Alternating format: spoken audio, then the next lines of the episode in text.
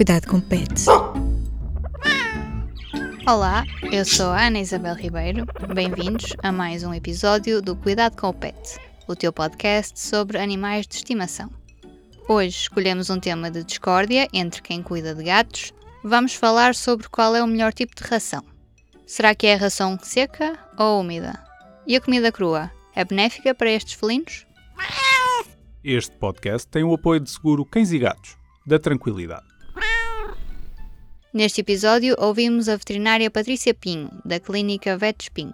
A doutora Patrícia desfaz todas as dúvidas e explica as vantagens e desvantagens de cada uma das rações que podes encontrar no mercado. Fica já o aviso de que se estiveres a pensar mudar o tipo de ração do teu gato, é fundamental falares antes com o veterinário que o acompanha. Fica aí para ouvires a conversa com a veterinária Patrícia Pinho. Patrícia, qual é a ração mais segura para os gatos? A seca ou a úmida?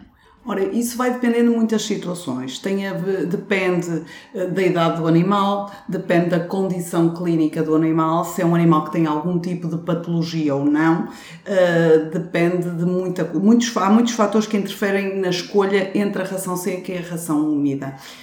À partida, quer uma, quer outra, são rações adequadas para gatos. Uh, quer sejam gatos bebés, quer sejam gatos adultos, quer sejam gatos velhinhos, tanto uma como outra são adequadas. O importante é que estas rações, tanto uma como outra, sejam rações equilibradas nutricionalmente. Isso é o mais importante. Uh, nós sabemos que os gatos têm tendência a beber muito pouca água e, portanto, ao contrário daquilo que se dizia há uns anos e quando eu comecei a trabalhar que a ração úmida estava contraindicada, neste momento sabemos que não é assim. Uh, a ração úmida, porque tem um conteúdo muito superior em água, é uma excelente opção uh, nos gatos, principalmente nos gatos mais velhos uh, ou a partir dos 7 anos, para estimular um bocadinho o consumo de água e para que não surjam situações de desidratação, que são bastante frequentes nos gatos, exatamente porque o comportamento deles habitualmente é de pouco consumo de água. Portanto, aqui mais importante do que ser seca do que ser úmida, tem a ver com a condição clínica do animal. Num animal jovem e saudável, portanto, sem condicionantes de outro, de outro aspecto, eh, podemos perfeitamente associar a ração seca à ração úmida, sem problema absolutamente nenhum. Há pouco falava-me aqui da questão da água, da ração úmida ter muita água e a seca Sim. não. Isto quer dizer que se o animal, neste caso o gato, se estiver a, a, comer comida seca, não vai receber a água que precisa para estar hidratado e manter os rins a funcionar? Exatamente. O que acontece na maior parte dos gatos é exatamente isso. Como fazem pouco consumo de água, começam a ter predisposição para terem problemas renais e para terem problemas urinários. O, o, que é, são extremamente frequentes estas patologias nos gatos, principalmente, como eu estava a dizer, a partir da meia-idade e, e, precisamente pelo pouco consumo de água que os gatos fazem. Portanto, se eles tiverem uma dieta exclusivamente seca e se for um gato que naturalmente bebe pouca água, a probabilidade de surgir um problema a nível renal ou a nível urinário é muito maior. Daí ser importante e, e ser perfeitamente adequado misturarmos tanto a, darmos tanto ração úmida como ração seca aos gatos. Existem outras maneiras de estimular o consumo de água, como por exemplo as fontes os gatos gostam muito de água corrente e há muitas pessoas que referem que os gatos só bebem da torneira, portanto pedem para abrir a torneira e só bebem água da torneira. Ora, a torneira não está sempre ligada, portanto, se eles se habituarem a beber só água da torneira, o consumo diário que vão ter é, é muito pouco para as necessidades que têm. E, portanto, é realmente importante ou estimular o consumo de água, com, com as fontes, por exemplo, que eles acham piada porque a água está corrente e vai se renovando, ou então realmente é importante que eles façam algum consumo de, de ração úmida para compensar um bocadinho essa, esse déficit de consumo de água. E devemos misturar estas duas rações independentemente da idade do gato? Podemos misturar perfeitamente. Eh, quando eu digo misturar, é oferecer as duas. Misturar no mesmo prato, normalmente os gatos não acham muita piada. Portanto, o ideal é uh, pôr um prato com comida seca, um prato com a comida úmida. A comida úmida tem uma desvantagem que é não pode estar ao ar muito tempo, porque senão deteriora-se com facilidade. Seja, a comida seca pode estar o dia todo, que não tem problema nenhum. A comida úmida, principalmente no verão, eh, deve ser colocada em poucas quantidades e à medida que o animal vai comendo, porque se deteriora com facilidade, principalmente com o calor. Portanto, o ideal é fornecer os dois tipos de alimentação, mas com este cuidado da úmida, não ficar disponível, por exemplo, num dia de verão, desde de manhã que o, que o dono sai de casa até ao fim do dia quando chega. E quais são as outras vantagens de cada uma destas rações? Não estou a falar daquelas vantagens de, no caso da comida seca, ser mais barata e durar mais tempo, mas vantagens para o animal. Pronto, a comida seca tem uma vantagem que é, por exemplo, na mastigação, portanto, ajuda a uma manutenção da boca. O ato da mastigação e o dente partir o croquete ajuda a que eh, a acumulação de tártaro não seja tão significativa. Portanto, próprio, a própria mastigação é muito importante. Eh, relativamente à comida úmida, essencialmente tem a ver com esta questão do funcionamento renal e do funcionamento urinário. E desvantagens? É assim, as, não há grande desvantagem quer numa, quer noutra, a não ser se fizermos uma dieta exclusivamente de uma ou exclusivamente de outra. Portanto, se tivermos uma dieta exclusivamente seca, vamos voltar à questão da desidratação, e se fizermos uma dieta exclusivamente úmida, temos, por exemplo, a questão dos, dos, dos dentes e da acumulação de tártaro, e, e, temos, por exemplo, o excesso de peso ou os gatos tornarem-se demasiado caprichosos, porque a comida úmida normalmente é mais apetitosa e os gatos são bastante uh, seletivos naquilo que comem e, portanto, habituando-se exclusivamente à comida úmida, depois é difícil que eles queiram a comida seca. Portanto, aí eu normalmente defendo que haja aqui uma dualidade, que se dê comida seca e que se dê comida úmida. Outra, outro tipo de ração que tem estado muito em voga ultimamente é a comida crua. Uh, há quem defenda que seria assim que estes animais comeriam se estivessem na natureza e tivessem que caçar. Certo, isso é verdade. Mas dar comida crua ao gato é benéfico para ele neste momento? Eu acho que não, e eu vou-lhe dizer porquê.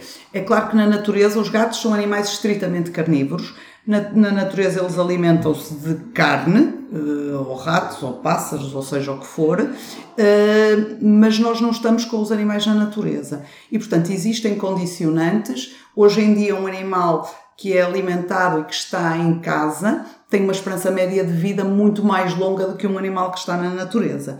E, portanto, a ração, a alimentação crua tem algumas desvantagens tem a desvantagem, por exemplo, de não haver um controle de possíveis bactérias ou parasitas que estão na carne. Isso é uma das questões mais importantes para mim. Se se oferece eh, alimentação crua ao animal, o processo de cozinhar não existe. Portanto, a, a, a, o cozinhar faz com que sejam eliminados determinados tipos de parasitas ou de bactérias que possam estar na carne crua. Quando nós oferecemos o alimento cru, isso não acontece. E, portanto, temos uma maior probabilidade destes animais poderem sofrer, por exemplo, uma salmonelose, que é uma bactéria que provoca uma patologia severa. Temos maior probabilidade destes animais, por exemplo, poderem vir a ter toxoplasmose, que é um protozoário e que é transmitido através da carne crua. Portanto, este tipo de situação eh, eh, pode ser mais frequente e mais recorrente quando administramos a, a, a carne crua aos animais, sem nenhum tipo de tratamento, não é? Portanto, ia-se perguntar-se mesmo assim se existe alguma alternativa para quem quer manter os alimentos crus e, e dá-los aos gatos.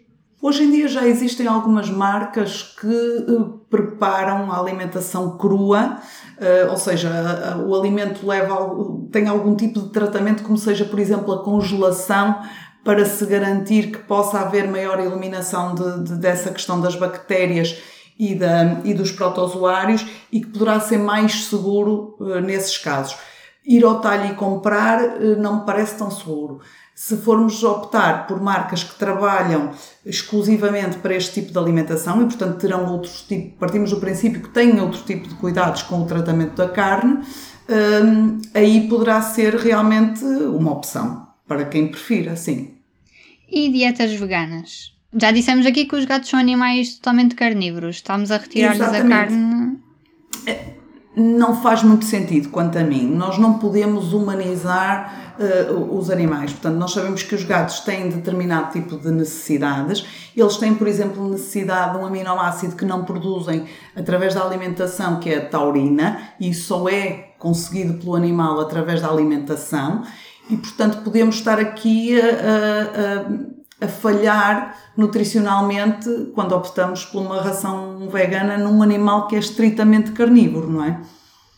Há pouco falava desta mistura, não no mesmo prato, mas da comida seca e comida úmida nos gatos. Devemos dar que nas duas refeições ou três que o gato tem por dia, devemos pôr uma comida seca, outra comida úmida? Sim, isso depois é, uma, é, é indiferente se fazemos em todas as refeições ou se fazemos uma refeição seca e uma refeição úmida. Aquilo que é realmente importante é que, primeiro, a ração seja equilibrada, tanto a seca como a úmida. Depois temos de ter cuidado também nos gatos indoor, nos gatos que estão exclusivamente em casa, devemos ter cuidado com o excesso alimentar. Ou seja, gatos que estão indoor, que estão todo dia em casa, a maior parte das vezes dormem o dia todo. Portanto, as necessidades energéticas destes animais vão ser relativamente reduzidas. Temos que ter cuidado com as quantidades de calorias que oferecemos ao gato para não termos depois o problema da obesidade, que é, eh, hoje em dia, é, é quase um flagelo nos gatos. A maior parte dos gatos tem excesso de peso porque comem demasiado comparativamente com a atividade física que têm. Acontece connosco também, não é? Pessoas, quando comemos demais e não fazemos exercício físico, a obesidade passa a ser um problema. Isto nos gatos é um problema realmente porque os gatos dormem quase o dia todo. Quando o tutor não está em casa, ele praticamente dorme o dia todo. E se houver um excesso alimentar, o gato vai ficar obeso e a obesidade traz todos os problemas nos gatos que traz nas pessoas. Problemas de, de hipertensão, cardiovasculares, de articulações, de diabetes. Portanto, todos esses problemas que estão associados à obesidade nas pessoas estão também associados aos gatos. Para resumirmos aqui e fecharmos a nossa conversa, uh, na sua opinião, é não inventar muito e os donos cingirem-se às duas opções que têm neste momento de comida no mercado? Eu acho que cada, cada tutor deve discutir isto com o médico veterinário do seu animal. Uh, porque é como lhe estava a dizer, cada caso é um caso, cada gato é um gato e, independentemente de tudo, uh, as pessoas devem confiar no profissional que os segue, pedir uma opinião profissional e adaptarem uh, o regime alimentar para aquele gato uh, da melhor maneira, com, com o conselho de alguém que sabe uh, o que está a dizer. Pronto, um profissional que sabe quais são as necessidades daquele animal especificamente e ir também de encontro ao que são as necessidades dos tutores, não é? Mas comida crua, não. Eu não defendo a comida crua, não. a conversa com a doutora Patrícia termina aqui. Já sabes, nada de sushi, sashimi ou bife tártaro para o teu gato. Se fores vegetariano e quiseres que ele também seja, atenção que podes estar a prejudicá-lo. Fica-te pelas latas úmidas ou pela crocância da ração seca. Depois desta entrevista, deixo-te sugestões de notícias que podes ler no site do PET em público.pt/p3. A primeira é sobre a orca Quisca, que vive em cativeiro há mais de 40 anos no Canadá e há 11 que não interagem com animais marinhos. A solidão está a prejudicar a saúde física e mental desta orca, que foi filmada a bater com a cabeça nas paredes do aquário. Ativistas e associações de defesa dos animais lançaram uma petição para libertar a quisca. Se quiseres ajudar, podes clicar no link que está na notícia. Esta semana, no site do PET, contamos também a história do Bobby, que foi considerado pelo Guinness o cão mais velho do mundo e de sempre. Sim, o Bobby é português, tem 30 anos e vive em Leiria com o dono, Lionel Costa. Para fechar, se quiseres saber o que fazer se o teu animal engolir medicamentos, espreita o artigo com perguntas e respostas que publicamos no site do PET. O podcast Cuidado com o Pet fica por aqui, já sabes. Para sugestões de temas, o e-mail é isabel.ribeiro.público.pt. Este episódio foi produzido, como sempre, com a ajuda da Aline Flor. Eu sou a Ana Isabel Ribeiro Regressamos na próxima sexta-feira. Até lá! O público fica no ouvido.